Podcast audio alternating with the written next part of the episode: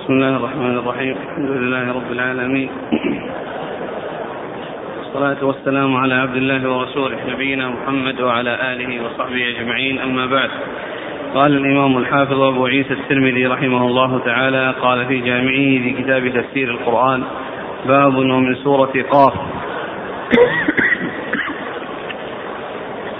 قال حدثنا عبد بن حميد قال حدثنا يونس بن محمد قال حدثنا شيبان عن قتادة. قال حدثنا أنس بن مالك رضي الله عنه أن نبي الله صلى الله عليه وعلى آله وسلم قال لا تزال جهنم تقول هل من مزيد حتى يضع فيها رب العزة قدمه فتقول قط قط وعزتك ويزوى بعضها إلى بعض. قال أبو عيسى هذا حديث حسن صحيح غريب من هذا الوجه وفيه عن أبي هريرة رضي الله عنه.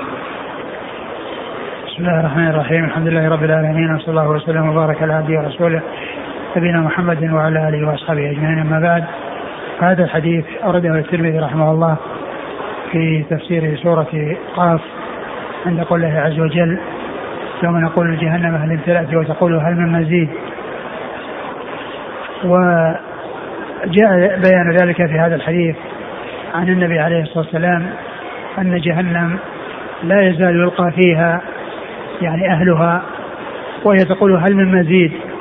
يعني تطلب الزيادة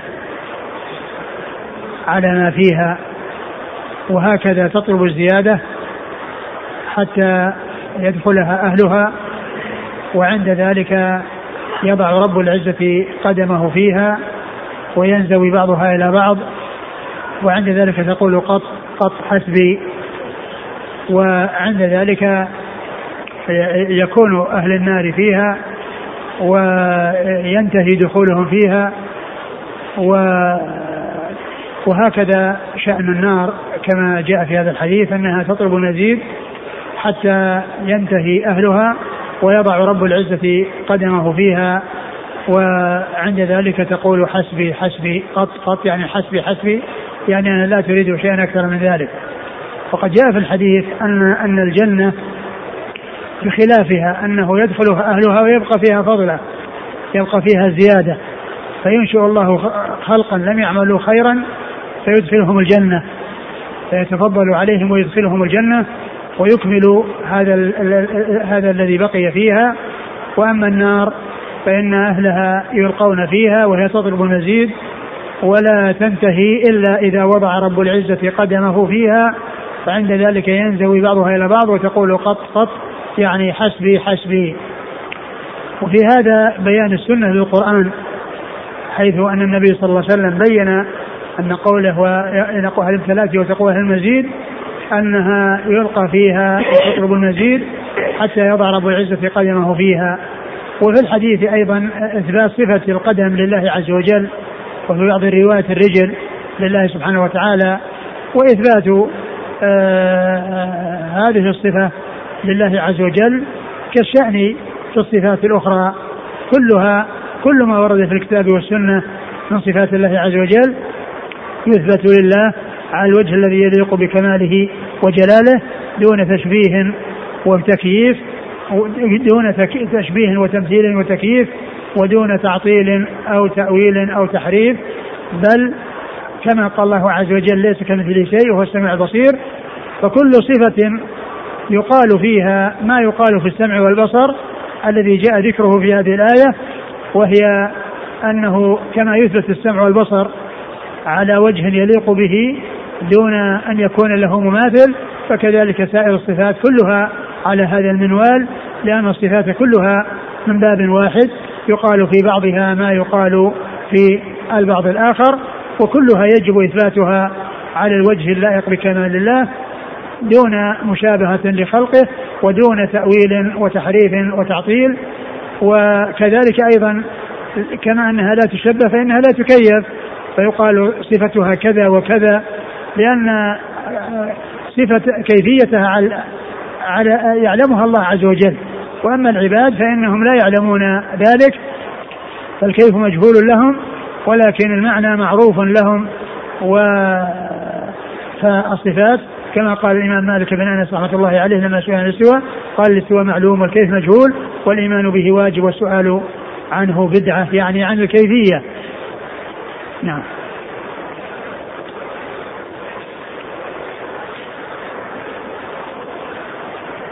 قال حدثنا عبد بن حميد. ثقة أخرجه البخاري تعليقا ومسلم والترمذي. عن يونس بن محمد. وهو ثقة أخرج له. أصحاب الكتب. نعم.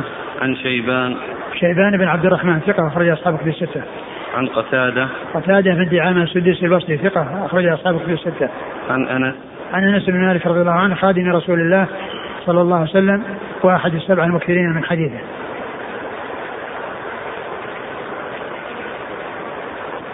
رب العزة نعم العزة آه، جاء يعني آه، وصف الله عز وجل بأنه رب العزة يعني صاحب العزة يعني صاحب العزة وأهل العزة. يعني هذا هو معناه ليس معنى ذلك أنه آه، خالق خالق للعزة التي هي صفته. فالله عز وجل من صفاته العزة ومن أسمائه العزيز وهو صاحب العزة هو رب العزة يعني صاحبها. يعني هو صاحب صاحب العزة هو ذو الجلال والإكرام. نعم. يقول ما رأي شيخنا في من يقول إن قط قط ليس تكلم لجهنم وإنما هو الصوت الذي ينبعث من انزواء جهنم بعضها إلى بعض. الرسول صلى الله عليه وسلم أخبر بأنها تقول هكذا هكذا. الرسول أخبر بأنها تقول قط قط يعني حسبي حسبي. وهي تقول هل من مزيد؟ أيضا القرآن يقول يقول جهنم امتلكت وتقول هل من مزيد؟ الذي قالت هل من مزيد هي الذي قالت قط قط. وهذا يقول ما رأيكم في من فسر الآية؟ أي لا يوجد مكان حتى حتى يزاد في حتى يزاد فيها من الغاوين. أي أنا امتلأت ولا مزيد. هل امتلأت وتقول هل من مزيد؟ تطلب المزيد وإذا وضع رب العزة قدمه فيها انزوى بعضها إلى بعض وقالت حسبي حسبي ولم تطلب المزيد بعد ذلك. هل جهن هل الجنة أيضا تطلب الزيادة؟ أنا ذكرت أن الجنة يدخلها أهلها ويبقى فيها زيادة ليس فيها أحد. فيخلق الله خلقا فيدخلهم الجنة. فيدخلهم الجنة تفضلا منه وامتنانا. فالنار لا يعذب فيها أحد إلا بذنب ولا يدخلها أحد إلا بذنب. الكفر وما دون الكفر ولا يدخل أحد النار بدون ذنب. وأما الجنة فالحديث هذا يدل على أن أن, أن أنه يخلق الله خلقا فيسكنهم الفضلة التي بقيت من الجنة. تفضلا وامتنانا لأن هذا إحسان. وفضل فهو يتفضل على من شاء بما شاء ولكنه لا يعذب أحدا إلا بذنبه. لا يعذب أحدا إلا على ذنب. لا يعذب أحدا بغير ذنب.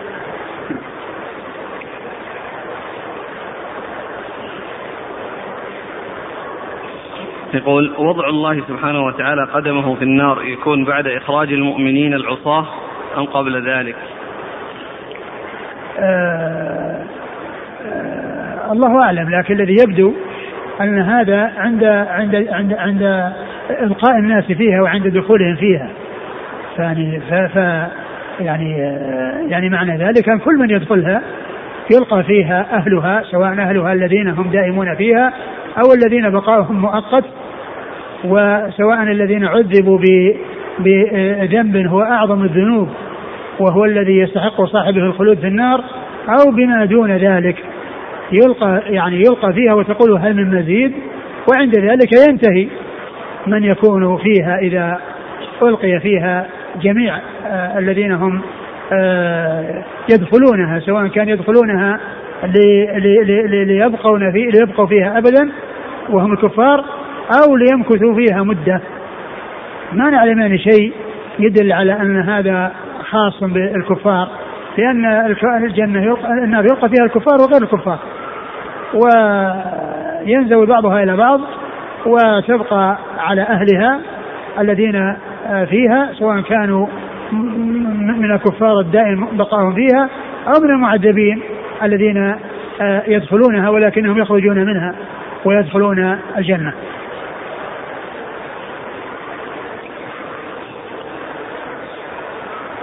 إثبات القدم لله سبحانه وتعالى. جاءت هنا مفردة. هل جاء ما يدل على التعدد؟ ما لا نعلم. جاء إلا ما جاء عن ابن عباس. بسند صحيح أن الكرسي موضع القدمين.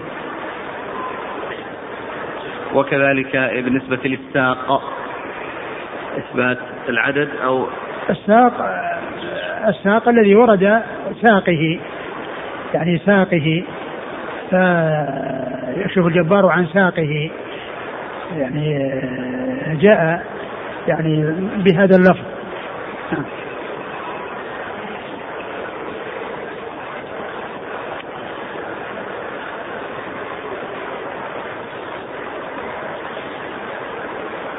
الجمع بين هذه الآية وما جاء في آية أخرى لأملأن جهنم. نعم ما في تنافي. يعني هي هي تمتلئ و تطلب المزيد. والكفار كلهم في النار وتملأ بهم وكذلك أيضا يدخلها أهل التوحيد الذين عندهم ذنوب ومعاصي. فكل منهما له ملؤها كما قال جاء في الحديث القدسي ولكليك ولكليكما علي ملؤها. إنك الجنة رحمتي أرحم بك من أشاء وإنك النار عذابي اعذب بك من أشاء. ولكليكما علي ملؤها. فالنار تمتلي بأهلها ولا يدخلها إلا من يستحق العذاب ولا يدخلها أحد لا يستحق عذابا لأن من عدل الله عز وجل أنه لا يعذب إلا بذنب. وأما الفضل فإن الجنة يدخلها أهلها الذين هم أهلها وسواء الذين دخلوها من أول وهلة أو الذين دخلوها بعد ذلك حيث يخرجون من النار ويدخلون الجنة. ويبقى بعد ذلك فضله. يعني ليس فيها من يسكنها. فينشئ الله خلقا فيدخلهم الجنة. ويكون حصل الملء لها بإضافة هذا الخلق الذي خلقه الله عز وجل إليها. وأما النار فانه فإنها تمتلئ بأهلها الذين هم الكفار ومن دخلها من أهل الإيمان. ثم إنهم يخرجون منها ويدخلون الجنة. ويكون الأمر كما قال ابن القيم في الوابل الصيب. الدور ثلاث. داران باقيتان لا تفنيان ولا تبيدان. دار الطيب المحض ودار الخبث المحض. دار الطيب المحض التي هي الجنة ودار الخبث المحض التي هي دار الكفار والذي آه آه، النار التي فيها الكفار والدار التي جمعت بين خبث وطيب وهي دار الموحدين أو القسم من النار الذي فيه العصاة. فإنهم آه، يعذبون ثم بعد ذلك يخرج منها وأهلها ويدخلون الجنة. فإذا يبقى في النار أهل الخبث المحض الذي لا طيب فيه والجنة أهل الطيب المحض. وأما الذين جمعوا بين خبث وطيب فإنهم يعذبون من أجل الخبث الذي حصل لهم ثم بعد ذلك يخرجون من النار ويدخلون الجنة.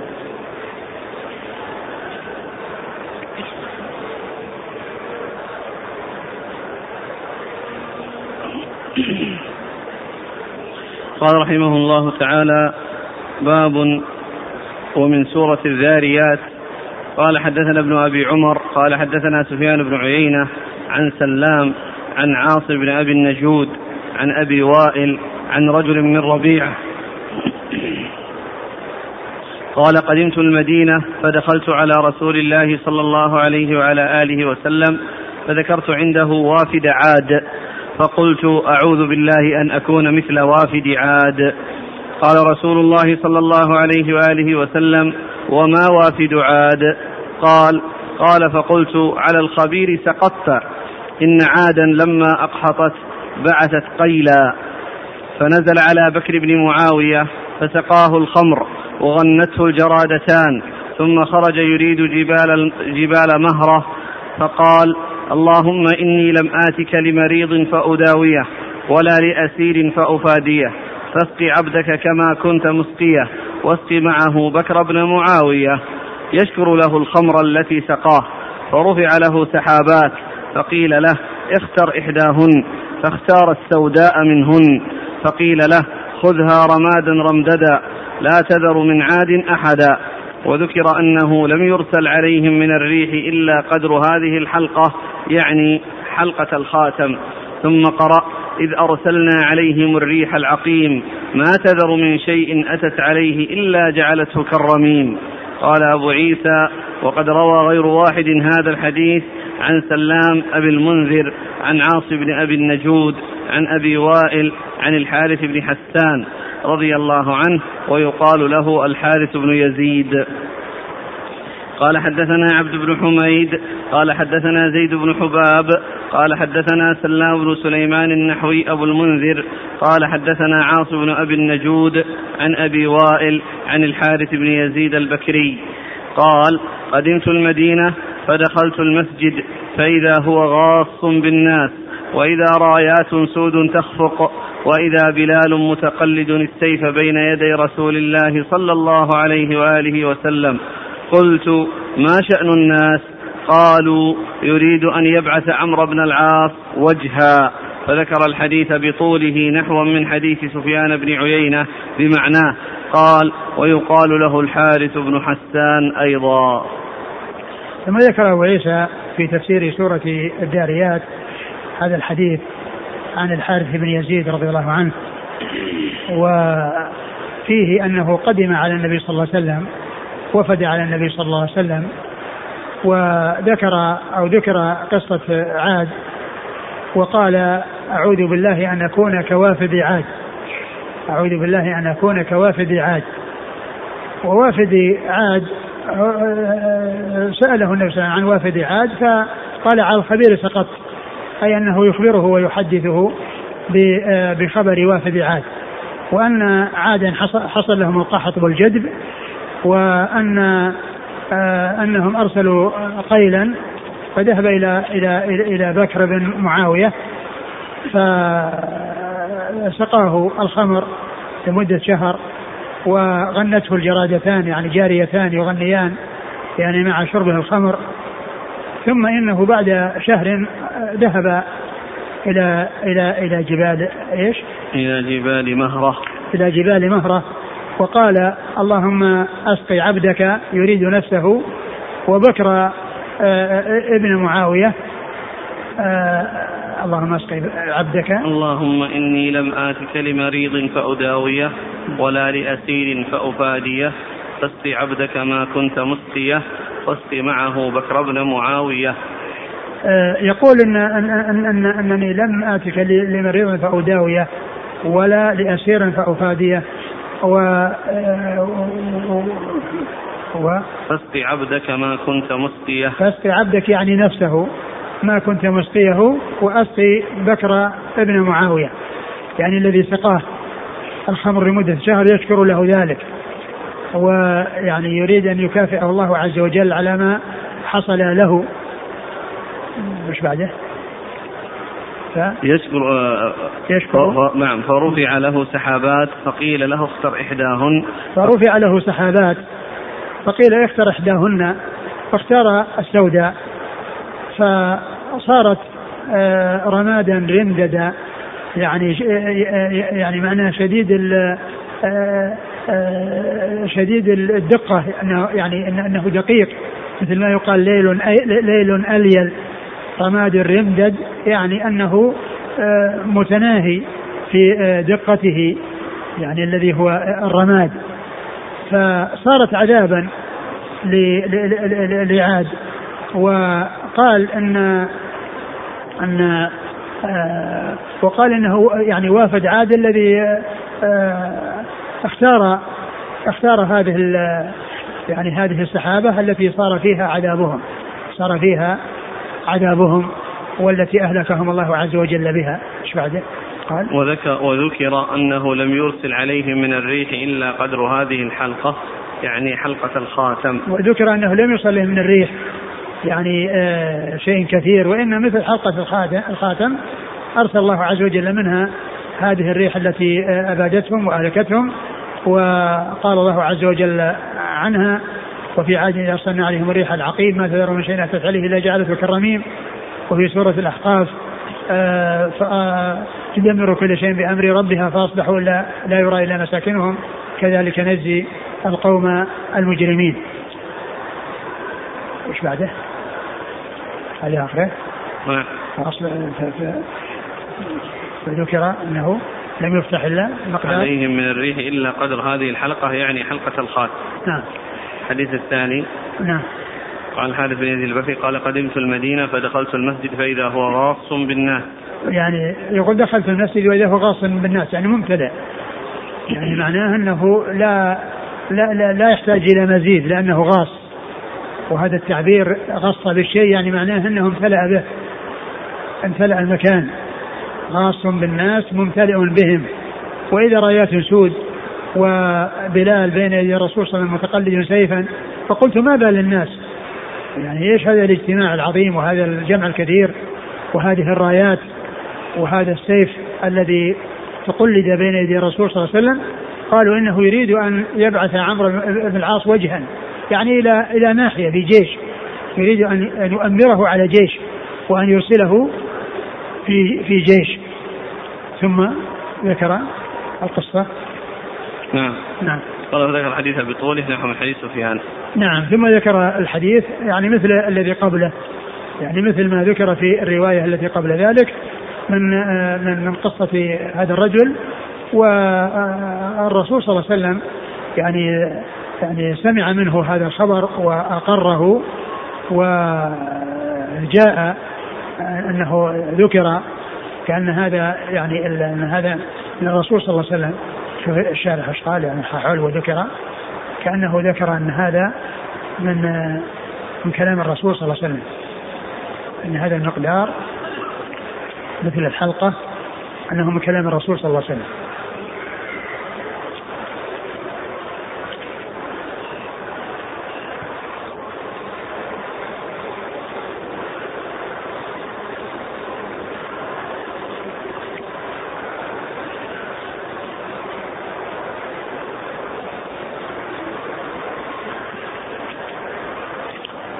الآن جعلها مبنية للمعلوم وذكر.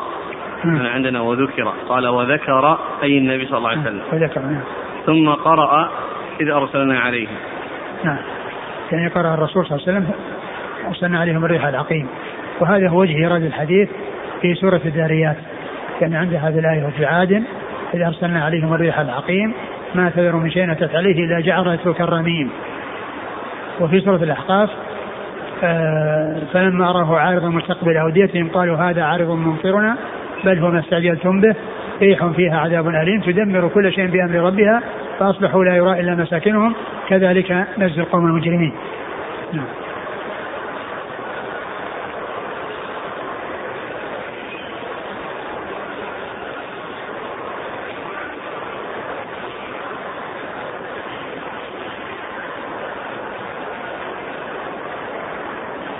قال حدثنا ابن أبي عمر ثقة أخرجه مسلم والترمذي صدوق أخرجه مسلم والترمذي والنسائي وابن ماجه.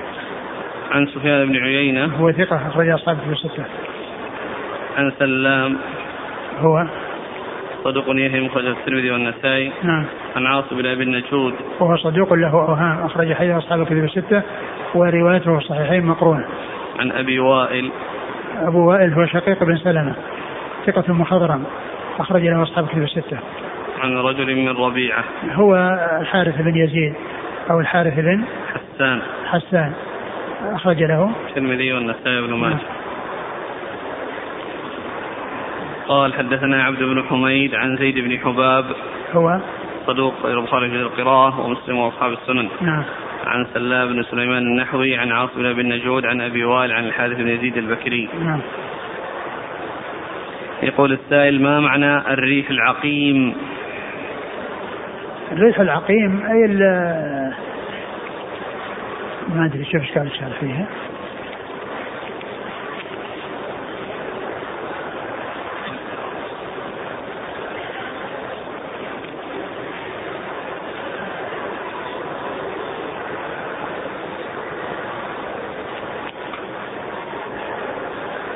هي التي لا خير فيها لأنها لا تحمل المطر ولا تلقح الشجر وهي الدبور. نعم. وهذا على ذكر الدبور في هنا سؤال يقول ما جاء في الصحيحين حديث ابن عباس قال صلى الله عليه وسلم نصرت بالصبا وأهلكت عاد بالدبور نعم. فيقول أشكل علي معناه فما معنى الصبا وما معنى الدبور؟ الصباريح الصباريح يعني آه، يأتي بها يأتي معها المطر وأما تلك فإنها يعني آه، ريح جاء فيها العذاب. جاء فيها العذاب. نعم. يقول كيف يشبه الريح بحلقة الخاتم؟ لا يعني معناها الذي يدخل أو الذي خرج من الريح يعني ما حلقة الخاتم؟ حلقة الخاتم قال أي نعم, نعم. يعني معناها أنه يعني منفذ قليل صغير. نعم.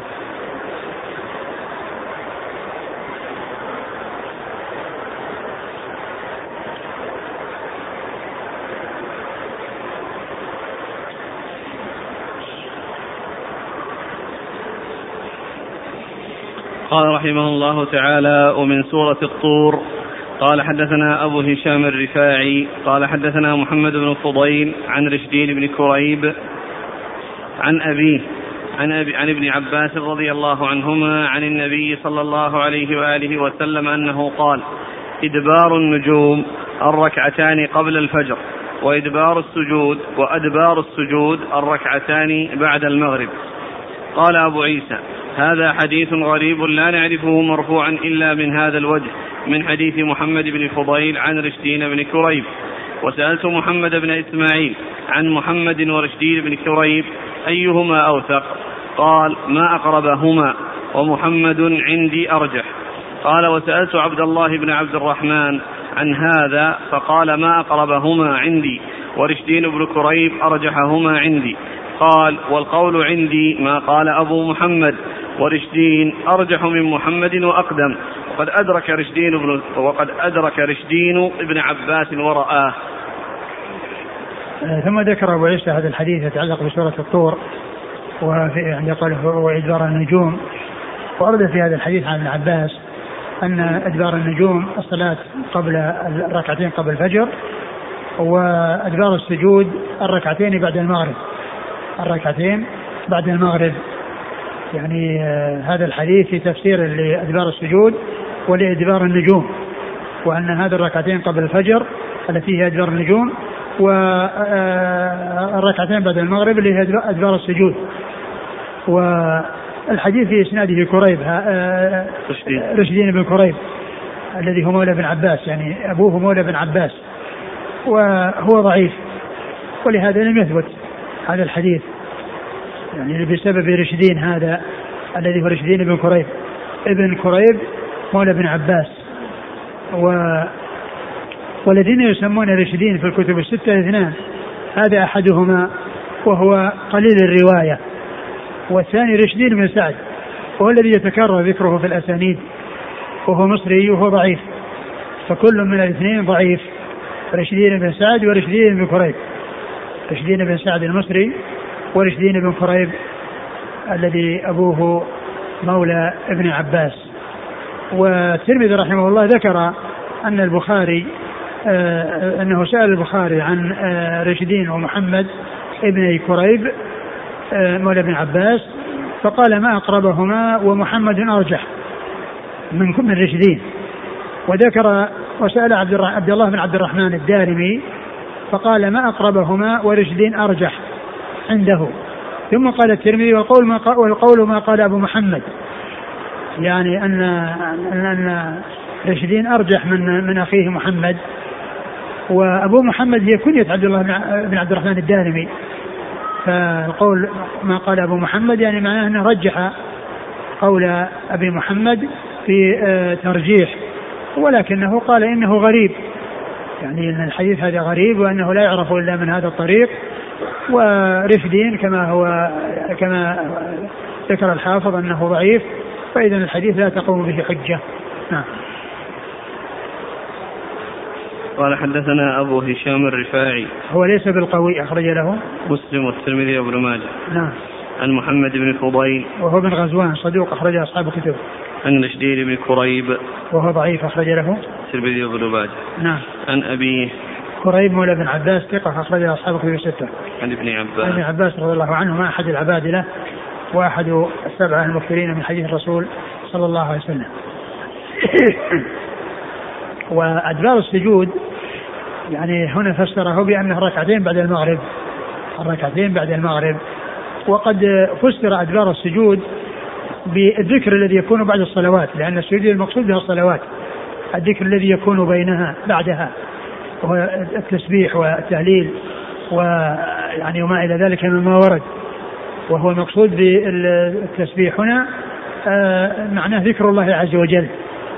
وقيل إن المقصود بذلك التسبيح الذي هو التنفل بعد الصلوات. التنفل بعد الصلوات وهذا يكون في غير ال- ال- العصر والفجر. لأن العصر والفجر جاء النهي عن الصلاة بعدهما. وأما بالنسبة للمغرب فقد جاء فيها ركعتان وال ال- ال- ال- العشاء جاء بعدها ركعتان والعصر والظهر جاء بعدها ركعتان أو أربع. جاء فيها ركعتان وجاء فيها أربع يعني بعدها. وأما الظهر والع... وأما العصر والفجر فقد جاء النهي عن الصلاة فيهما.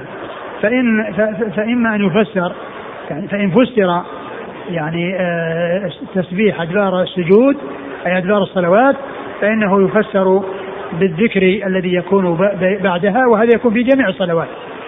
أو يفسر بالتنفل وهذا إنما يكون في غير الفجر والعصر لأنه جاء النهي عن رسول الله صلى الله عليه وسلم جاء النهي عن الصلاة بعد العصر حتى تغرب الشمس وعن الصلاة بعد الفجر حتى تطلع الشمس.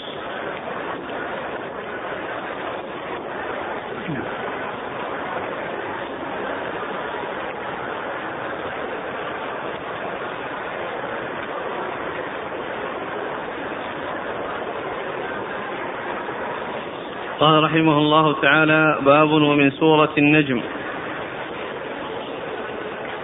قال حدثنا ابن أبي عمر قال حدثنا سفيان عن مالك بن مغول عن طلحة بن مصرف عن مرة عن عبد الله رضي الله عنه أنه قال لما بلغ رسول الله صلى الله عليه وآله وسلم سدرة المنتهى قال انتهى إليها ما يعرج من الأرض وما ينزل من فوق. قال فأعطاه الله عندها ثلاثا لم يعطهن نبيا كان قبله. فرضت عليه الصلاة خمسا وأعطي خواتيم سورة البقرة وغفر لأمته المقحمات. ما لم يشركوا بالله شيئا. قال ابن مسعود إذ يغشى السدرة ما يغشى. قال السدرة في السماء السادسة. قال سفيان فراش من ذهب. وأشار سفيان بيده فأرعدها. وقال غير مالك بن مغول إليها ينتهي علم الخلق لا علم لهم بما فوق ذلك. قال أبو عيسى هذا حديث حسن صحيح. ثم ورد أبو عيسى هذا الحديث المتعلق بسورة النجم وهذا أولها وحديث عبد الله بن مسعود. قال قال لما لما بلغ رسول الله صلى الله عليه وسلم سدرة المنتهى قال انتهى إليها ما يعرج من الأرض وما ينزل يعني. لما عرج به إلى السماء عليه الصلاة والسلام ليلة المعراج وليلة الإسراء لأنه أسري به من مكة إلى بيت المقدس وعرج من بيت المقدس إلى السماء فارتفع من بيت المقدس إلى السماء عليه الصلاة والسلام ووصل إلى سدرة المنتهى فقال يعني عنها إنها ينتهي إليها ما ما يرفع من الأرض. انتهى إليها. ما. ما يعرج من الأرض. ارتفع انتهى إليها ما يعرج من الأرض. وما ينزل من فوق يعني ما ينزل من الله عز وجل من من من, من الوحي و يعني إنما يعني فهي المنتهى لما يأتي من فوق وما يصعد من من, من, تحت. فلهذا يعني يقال لها سدرة المنتهى. قال قال إيش؟ قال صلى الله عليه وسلم. إليها. ينتهي. قال لا. قال نعم. قال انتهى إليها ما يعرج من الأرض وما ينزل من فوق. نعم. قال فأعطاه. ولهذا قيل لها سيرة المنتهى. نعم. قال فأعطاه الله عز وجل أي مما أوحاه الله عز وجل وأعطاه إياه في تلك الليلة أعطاه ثلاثا فرض عليه الصلوات الخمس وقد جاء في حديث الإسراء أنه فرض خمسين ثم خففت مشورة آه، موسى على رسول الله صلى الله عليه وسلم حتى وصلت إلى خمس. فصارت خمسا في العمل وخمسين في الأجر لأن الحسنة في عشر أمثالها والصلاة عن والصلاة الواحدة عن عشر صلوات. فالذي آه، فرض أولا حصل حصلت أمة أمة محمد صلى الله عليه وسلم الأجر عليه على اعتبار أنها خمس في العمل وخمسون في الأجر. وخفف الله عز وجل آه، من خمسين إلى خمس ولكن أجر الخمسين الذي فرض أولا حاصل على اعتبار أن الحسنة في عشر أمثالها والصلاة الواحدة عن عشر صلوات. الصلاة الواحدة عن عشر صلوات فرضت عليه الصلاة الخمس وأعطي وخواتيم سورة البقرة. يعني يعني ما جاء في آخرها من الأشياء التي التي هي دعاء وأجاب الله عز وجل ذلك الدعاء. والله تعالى قال في الحديث يعني قال الله قد أجبت يعني أن كل سؤال سئل يعني الله تعالى أجاب عليه. فهذا مما أعطيه الرسول صلى الله عليه وسلم وهو التيسير على هذه الأمة وأنها لا تؤاخذ بالخطأ بالخطأ والنسيان وكذلك لا يكون عليها الأسرار التي كانت على من قبلهم. وفي كل دعاء يقول الله عز وجل قد أجبت. إذا أعطاه الله عز وجل هذا الذي آه، آه، في ختام سورة البقرة. و... وإيش الثالثة وغفر لأمته المقحمات ما لم يشركوا بالله شيئا. وغفر لأمة المقحمات ما لم يشركوا بالله شيئا لأنه إذا وجد الشرك لا لا يغفر الذنب.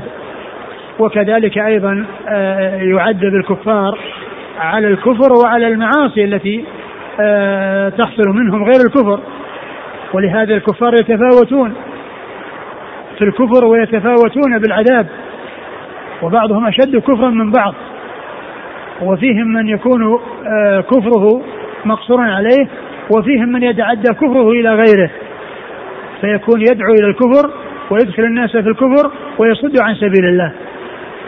فيتفاوت الكفار في العذاب وفي الدركات في النار كما أن أهل الجنة يتفاوتون فيها في الدرجات فالكفار يتفاوتون فيها في الدركات. ومما أعطيه الرسول صلى الله عليه وسلم أنه غفر لأمته المقحمات أي الذنوب الكبيرة ما لم يشركوا بالله شيئا. أما إذا وجد الشرك بالله عز وجل فإن المشرك يؤاخذ على شركه ويؤاخذ على على الأعمال الأخرى التي هي الدعوة إلى الكفر أو الوقوع في الأمور المحرمة لأن الكفار آه، في خلاف بين أهل العلم هل هم مخاطبون بفروع الشريعة؟ أو غير مخاطبين والصحيح أنهم مخاطبون ويعاقبون على ترك الأصول والفروع. ولا تقبل الفروع إلا إذا وجدت الأصول الذي هو التوحيد. وعلى هذا يتفاوت الكفار في العذاب بتفاوت آه، آه، يعني كفرهم وشدتهم في الكفر ودعوتهم إلى الكفر وكذلك وقوعهم في الأمور المحرمة التي هي فروع فإنهم يؤاخذون على الأصول وعلى على على ترك الأصول وعلى ترك الفروع آه، ويؤاخذون أيضا على ما يحصل منهم من الصد عن سبيل الله ومن الدعوة إلى الكفر أو من الزيادة في الكفر لأن الكفار بعضهم أزيد من بعض الكفر ولهذا جاء في القرآن يعني ذكر الذين كفروا ثم ازدادوا كفرا كفروا بعد إيمانهم ثم ازدادوا كفرا. فالكفار متزاوجون متزاوجون في الكفر وبعضهم أشد كفرا من بعض. فهم يؤاخذون على ترك الأصول الذي هو الإيمان بالله عز وجل وعلى ترك الفروع فإنهم يؤاخذون على هذا وعلى هذا. والقول الصحيح أن الكفار مخاطبون بفروع الشريعة وفائدة خطابهم أنهم يؤاخذون على ترك الأصول وعلى ترك الفروع. نعم. يعني فتكفير الذنوب الكبيرة يعني مقيد بالسلامة من الشرك. أما إذا وجد الشرك فإنه لا ينفع معه أي أي عمل ولا وكذلك يؤاخذون على على كفرهم آه، على ذنب الكفر وعلى الذنوب الأخرى التي هي آه، آه، عدم القيام بالفروع وكذلك الدعوة إلى الكفر والدعوة إلى الشرك وكذلك الصد عن سبيل الله كل ذلك يؤاخذ عليه الكفار. بعدهم قال ابن مسعود إذ يغشى السدرة ما يغشى قال السدرة في السماء الثالثة. وقال إذ يغشى السدرة ما يغشى. السدرة في السماء السادسة ويغشاها فراش يغشاها فراش من ذهب. فراش من فراش من ذهب. الفراش هو ال ال ال ال ال ال ال الناس يعرفون الفراش هو الذي يقع في النار. يقع في النار وهذا يغشى السدرة يعني ويغشاها ويعني ويقع عليها ويصير فيها وهو فراش من ذهب وحرك حرك. وأشار سفيان بيده فأرعدها. أرعدها يعني حركها بشدة يعني إشارة إلى الغشيان. نعم. وقال غير مالك بن وقال وقال إنها في السماء السادسة. وهذا جاء في هذه الرواية وجاء في رواية أصح ورواية صحيحة عن أنس وغيره انها في السماء السابعة. ولا شك أن كونها في السماء السابعة هو الأرجح ويجمع بين ما جاء في السابعة والسادسة بترجيح ما جاء في السابعة لأن لأنها سدرة المنتهى المنتهى التي ينتهي إليها ما يصعد من الأرض ومعنى ذلك أنها تكون في السماء السابعة. أو قيل إن أصلها في السادسة وهي معظمها في السماء السابعة. فيكون في ذلك جمع بين رواية من قال إنها في السادسة يعني أصلها ومن قال إنها في السابعة يعني فروعها. نعم. أو ترجيح رواية السابعة على السادسة فتكون كلها في السابعة. نعم.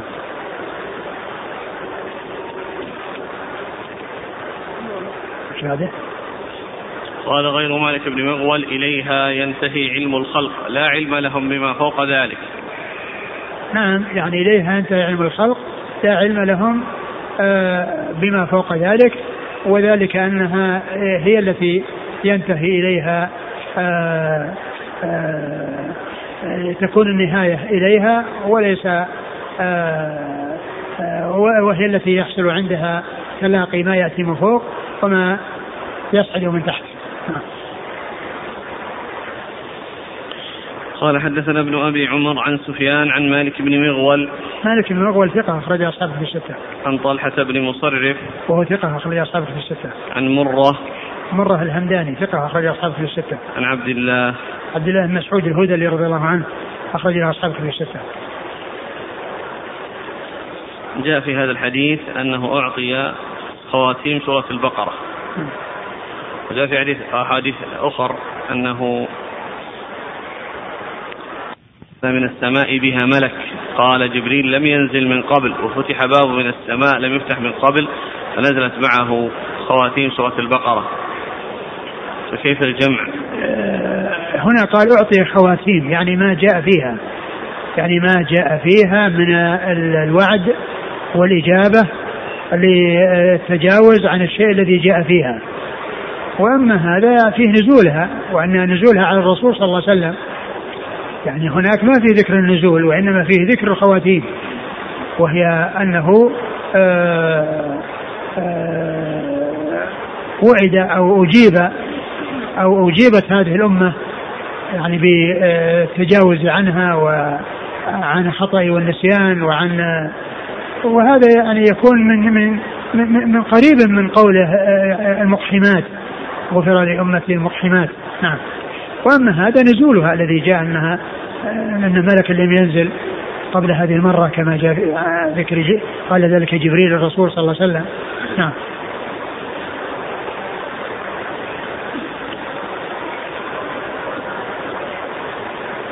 يقول أليس الخلق يعرفون العرش وهو فوق السدرة؟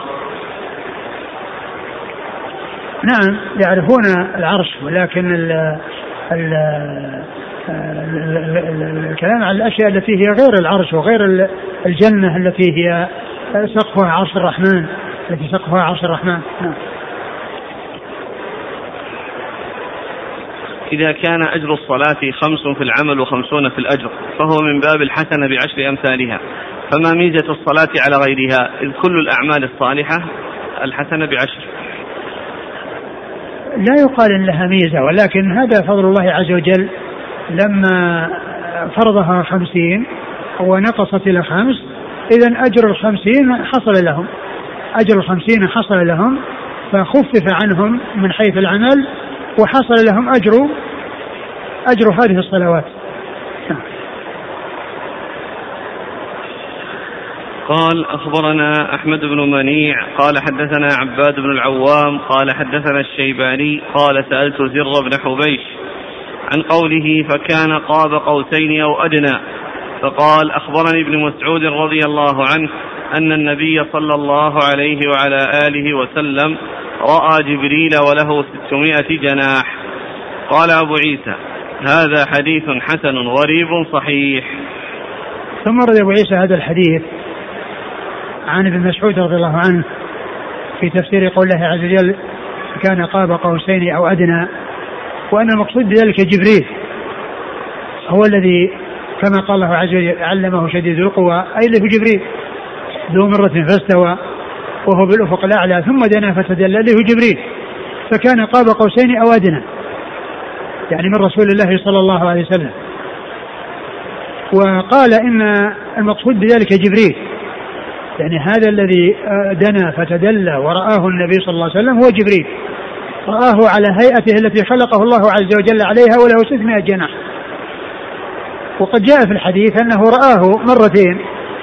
مرة عند سدرة المنتهى وأنه على هذه الهيئة وعلى هذا الخلق الذي خلقه الله عليه له 600 جناح. ورآه أيضا في الأرض وقد, وقد سد الأفق وقد وقد سد الافق فهو رآه, رآه في الأرض وقد سد سد الافق بحجمه الذي هو عليه له 600 جناح ورآه عند سدرة المنتهى.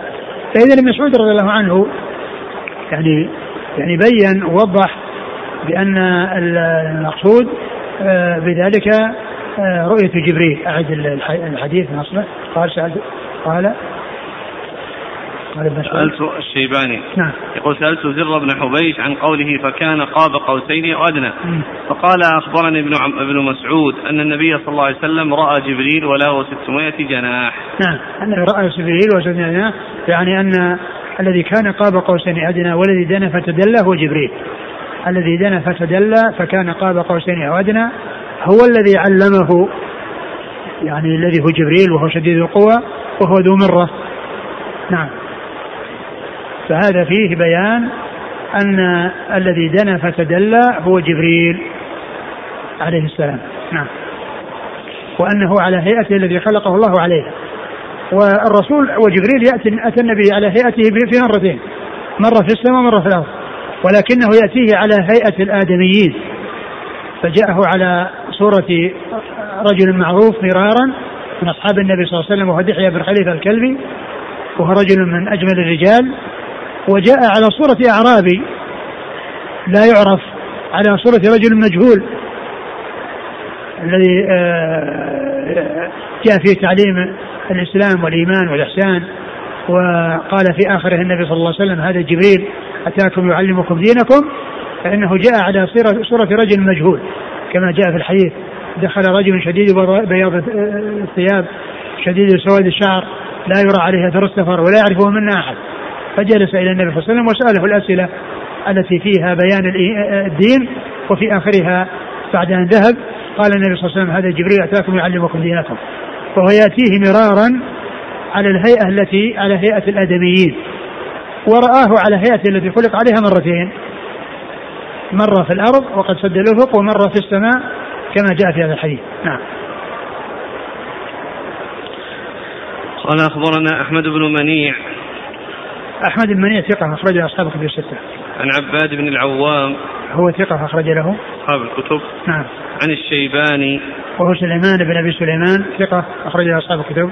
عن زر بن حبيش زر بن حبيش ثقة أخرج له أصحاب الكتب الستة. عن ابن مسعود. نعم.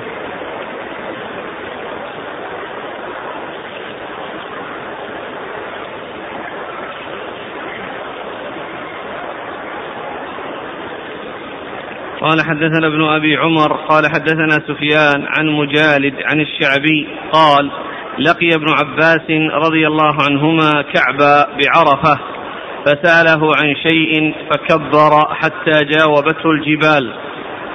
فقال ابن عباس إنا بنو هاشم. فقال كعب إن الله قسم رؤيته وكلامه بين محمد وموسى فكلم موسى مرتين. ورآه محمد مرتين. قال مسروق فدخلت على عائشة رضي الله عنها فقلت هل رأى محمد ربه؟ فقالت لقد تكلمت بشيء قف له شعري. قلت رويدا ثم قرأت لقد رأى من آيات ربه الكبرى. قالت أين يذهب بك؟ إنما هو جبريل. من أخبرك أن محمد رأى ربه أو كتم شيئا مما أمر به أو يعلم الخمس التي قال الله تعالى إن الله عنده علم الساعة وينزل الغيث فقد أعظم الفرية. ولكنه رأى جبريل لم يره في صورته إلا مرتين مرة عند سدرة المنتهى ومرة في جياد له ستمائة جناح قد سد الأفق. قال أبو عيسى وقد روى داود بن أبي هند عن الشعبي عن مسروق عن عائشة عن النبي صلى الله عليه وسلم نحو هذا الحديث وحديث داود أقصر من حديث مجالد. وقد روى قال أبو عيسى قد روى داود بن أبي هند نعم. عن الشعبي عن مسروق عن عائشة عن النبي صلى الله عليه وسلم نحو هذا الحديث. وحديث داود أقصر من حديث مجالد. ثم ذكر أبو عيسى هذا الحديث عن عن ابن عباس آه، رضي الله عنه أنه لقي كعب الأحبار بعرفة وسأله عن شيء ويعني قد يكون السؤال عن الرؤية فكبر يعني كعب رفع صوته بالتكبير رفع صوته بالتكبير يعني كأنه يعني استعظام يعني للشيء الذي سئل عنه. ثم إن ابن عباس قال أنا بنو هاشم يعني أنا بنو هاشم يعني أن لهم منزلة ولهم مكانة. ثم قال إيش قال بعد؟ قال كعب إن الله قسم رؤيته وكلامه بين محمد وموسى. إن الله قسم رؤيته وكلامه بين محمد وموسى. فمحمد رأى ربه مرتين وموسى كلمه الله مرتين. وموسى كلمه الله مرتين. وهذا كلام كعب الأحبار. يعني ولم يأتي شيء يدل عليه. ومعلوم أنه يأخذ من الكتب المتقدمة. وهذا إنما جاء في رواية مجالد. يعني هذا الكلام الذي من كعب الأحبار جاء في رواية مجالد. ومجالد ليس بالقوي. ولكن باقي الحديث الذي فيه ذكر عائشة وكلامها في أن الله عز وجل أن المقصود الذي رآه نزلة أخرى جبريل وأنه ليس المقصود به الله عز وجل وان انها استعظمت آه، أن يكون الرسول صلى الله عليه وسلم رأى ربه. ولأنه لم يأتي شيء يدل على رؤيته إياه. وأما ما جاء في القرآن فليس المقصود به آه، الله عز وجل. وواضح أن المقصود به جبريل لأن اول من أول الكلام إلى آخره. ولقد آه، آه، علمه شديد القوى ذو مرة فاستوى في فقال ثم دنا فتدلى فكان قاب قوسين فأوحى إلى عبده يعني أوحى الله عز وجل إلى عبده أوحى جبريل إلى عبد الله عز وجل آه، محمد عليه السلام يعني أن الوحي جاء وكذلك الله عز وجل كلمه لكن الرؤية الذي قال ولقد رآه نزلة أخرى عند سورة المنتهى هو الله عز وجل هو جبريل وليس الله عز وجل لأن لأنه آه، لم يثبت. وقد جاء في أحاديث أن أن الرسول صلى الله عليه وسلم لم يرى ربه. ولما سئل قال هل رأيت ربك؟ قال رأيت نورا. ما قال نعم رأيت ربي. ولو كان رآه لقال نعم رأيت ربي. وقال في حديث آخر نور أم لا أراه؟ يعني كيف أراه؟ والنور منعني من رؤيته. وهو نور الحجاب الذي قال عنه الرسول صلى الله عليه وسلم حجابه النور. لو كشفه لأحرقت سبحات وجهه ما انتهى إليه بصره من خلقه. فعائشة رضي الله عنها استعظمت أن يكون النبي صلى الله عليه وسلم رأى ربه وأيضا رؤية الله عز وجل ادخرها الله عز وجل لأن تكون أعظم نعيم يكون لأهل الجنة في الجنة. فلم يشأ أن يرى في الدنيا لتكون رؤيته تحصل في دار النعيم. التي هي أكمل نعيم يكون لأهل دار النعيم. وأيضا جاء في الحديث عن النبي صلى الله عليه وسلم إنكم لن تروا ربكم حتى تموتوا أو لن يرى أحد ربه حتى يموت. فكل هذه تدل على عدم الرؤية. والرسول صلى الله عليه وسلم اختلف في رؤيته لربه. فجاء عن ابن عباس أنه رآه وجاء مطلق وجاء أنه رآه بفؤاده أي بقلبه. فيحمل المطلق على المقيد وجاء عن عائشة استنكار ذلك. وجاء عن عائشة إنكار ذلك والتشديد في الإنكار. والأحاديث التي وردت دالة على أنه لم تحصل الرؤية لم تحصل الرؤية. وما حصل من كعب الأحبار هذا لا يعول عليه. وقد جاء من هذا الطريق الضعيف الذي فيه مجالد فأما ما جاء في آخره من ذكر عائشة وإنكارها فهذا ثابت في أحاديث أخرى غير هذا الحديث. اقرأ الحديث. عن الشعبي قال لقي ابن عباس كعبا بعرفة فسأله عن شيء فكبر حتى جاوبته الجبال. نعم. فقال ابن عباس إنا بنو هاشم. نعم. فقال كعب إن الله قسم رؤيته وكلامه بين محمد وموسى فكلم موسى مرتين ورآه محمد مرتين. آه محمد صلى الله عليه وسلم صلى الله عليه وسلم حصل له ما حصل لموسى من التكليف من التكليف وهو كليم الرحمن. كلمه الله عز وجل ليلة المعراج وسمع كلام الله من الله كما سمع موسى كلام الله من الله. فموسى كليم الرحمن ومحمد صلى الله عليه وسلم كليم الرحمن. وإبراهيم خليل الرحمن ومحمد صلى الله عليه وسلم خليل الرحمن. فاجتمع فيه ما تفرق في غيره. اجتمعت له الخلة والكلام. وإبراهيم حصل له الخلة وموسى حصل له الكلام. ونبينا محمد صلى الله عليه وسلم اجتمع فيه ما تفرق في غيره فحصلت له الخلة والكلام. صلوات الله وسلامه وبركاته عليه. وعلى هذا فالرؤية التي آه، أنه قال رأى قال رأى رأى رأى الله مرتين. نعم. نعم. وكلم موسى مرتين. هذا من كلام كعب ولا ولا يعول عليه لأنه لم يثبت آه، عن رسول الله صلى الله عليه وسلم وإنما الذي ثبت هو ما جاء عن عائشة في آخر الحديث. نعم. قال مسروق فدخلت على عائشة فقلت هل رأى محمد ربه؟ فقالت لقد تكلمت بشيء قف له شعري.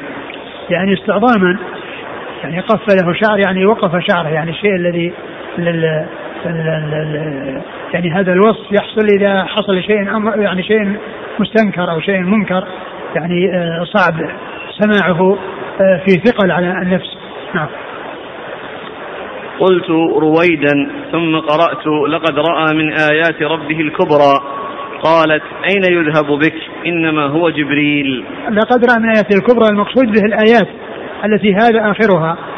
يعني والمقصود بذلك ولقد رأى علم آه، آه، ثم دنا فتدلى فكان قاب قوسين آه، أو أدنى.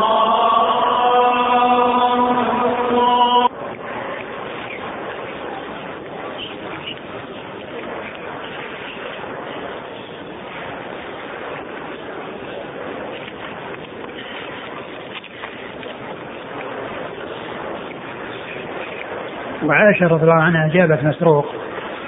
بمثل ما أجاب ابن مسعود أو مثل ما جاء عن مسعود بأن المقصود أن أن الذي رآه النبي صلى الله عليه وسلم أنه جبريل وأنه رآه على هيئته الذي خلقه الله عليه وله 600 جناح.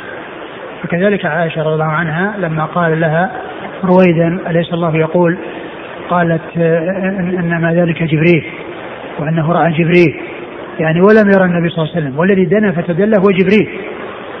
وقد رآه على هيئته التي خلقه الله عليها. ثم ذكرت أنه رآه مرتين. مرة عند سبب المنتهى يعني كما جاء ثم دنا فتدلى فكان قاب قوسين أو أدنى ومرة في الأرض يعني في جهة جياد رآه قد سد الأفق. وهو في يعني جياد يعني من جهة من مكة يعني في الجهة الجنوبية من الحرم من المسجد الحرام مسجد الكعبة. وقد رآه قد سد الأفق وهو على هيئة الذي خلقه الله عليها له 600 جناح. قال رويدا نعم.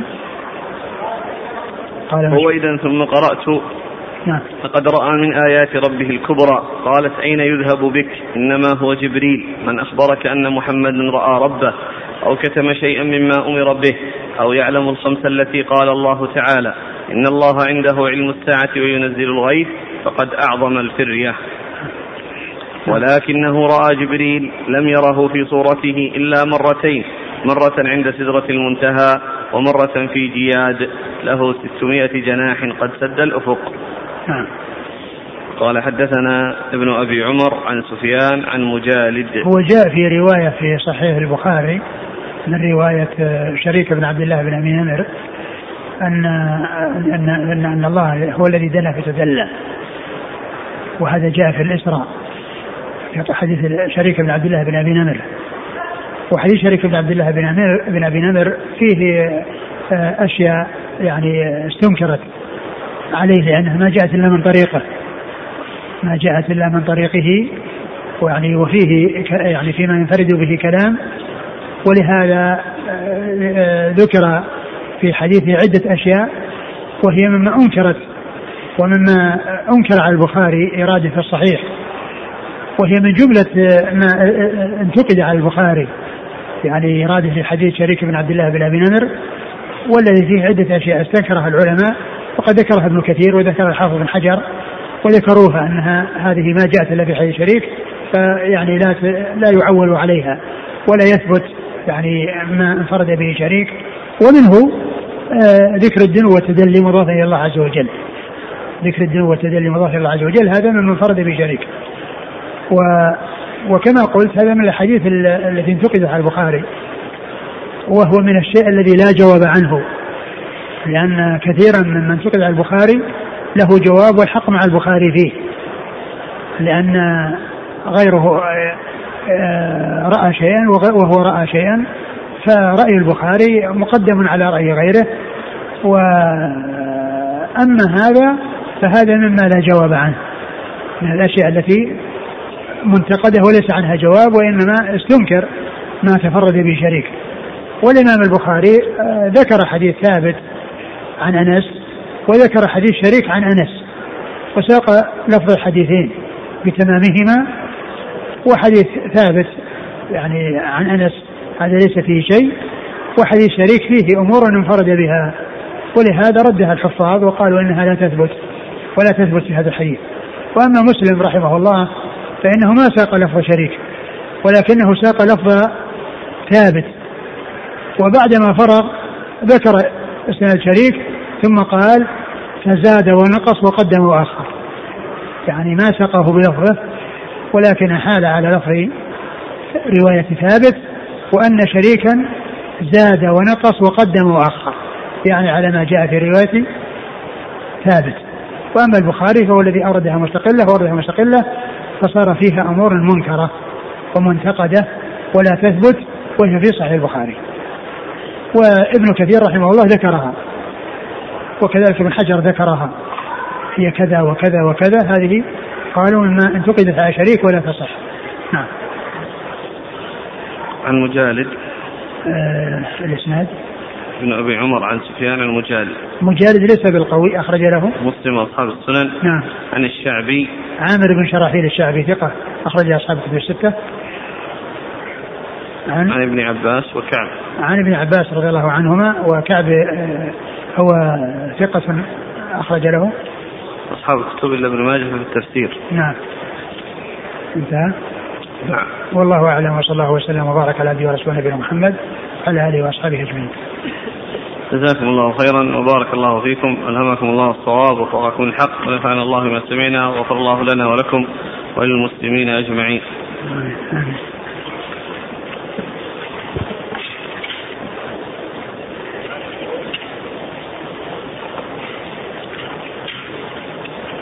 يقول السائل هل الحق اسم من أسماء الله تعالى أم هو من باب الإخبار؟ لا هو من أسماء الله من أسماء الله عز وجل.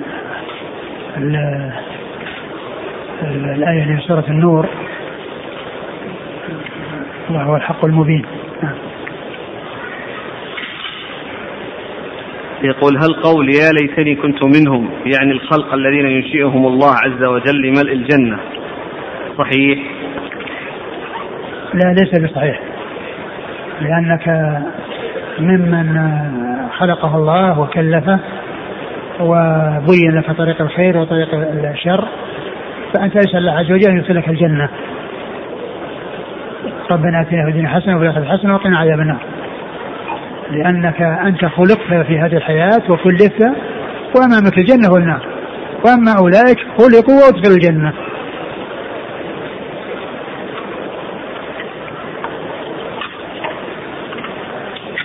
يقول هل في هذا الحديث حديث حديث حسان الحارث بن حسان دليل على حمل الرايات السود عند الجهاد؟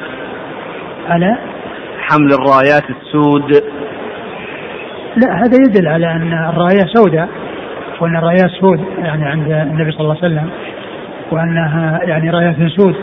لكن لا لا يقال أن انه أي يعني في حديث الرايات السود هذا اللي الذي جاء في آخر الزمان. يعني الحديث يعني فيه كلام حديث يعني مو صحيح. يقول من المعلوم أن أمور العقيدة لا يوجد فيها خلاف فكيف نجيب عن صفة النفس ورؤية النبي صلى الله عليه وسلم لربه وقد اختلف فيها السلف؟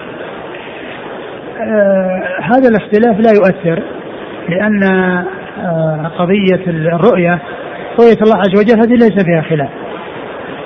يعني أصل الرؤية لا خلاف فيها. فالمؤمنون يرون ربهم يوم القيامة وقد جاء بذلك الكتاب والأحاديث المتواترة التي زاد أو بلغ رواتها ثلاثين صحابيا. قد أوردهم القيم في كتابه حد الأرواح إلى بلاد الأفراح وذكر أحاديثهم وكلهم يثبتون رؤية الله عز وجل في الدار الآخرة. فإذا الرؤية لا خلاف فيها بين أهل السنة. وأما كون النبي رآه ليلة المعراج هل رآه ما هذا لا يؤثر ما في يعني يعني خلاف في في في, في, في إثبات رؤية الله عز وجل. رؤية الله عز وجل ثابتة لكن هل هذه المسألة الجزئية لا يقال إنها فيها خلاف الصحابة فيها اختلافا في في الصفات؟ لأن صفة الرؤيه ثابتة والله تعالى يرى يعني في الدار الآخرة. وأما بالنسبة للنفس فمن العلماء من قال المقصود بها الذات وأنه ليس المقصود بها صفة تضاف إليها وإنما يعني المقصود بها ذات الله سبحانه وتعالى. وأن المقصود بها الذات والمتصفه بالصفات. ومنهم من قال إنها صفة أخرى غير غير غير الذات.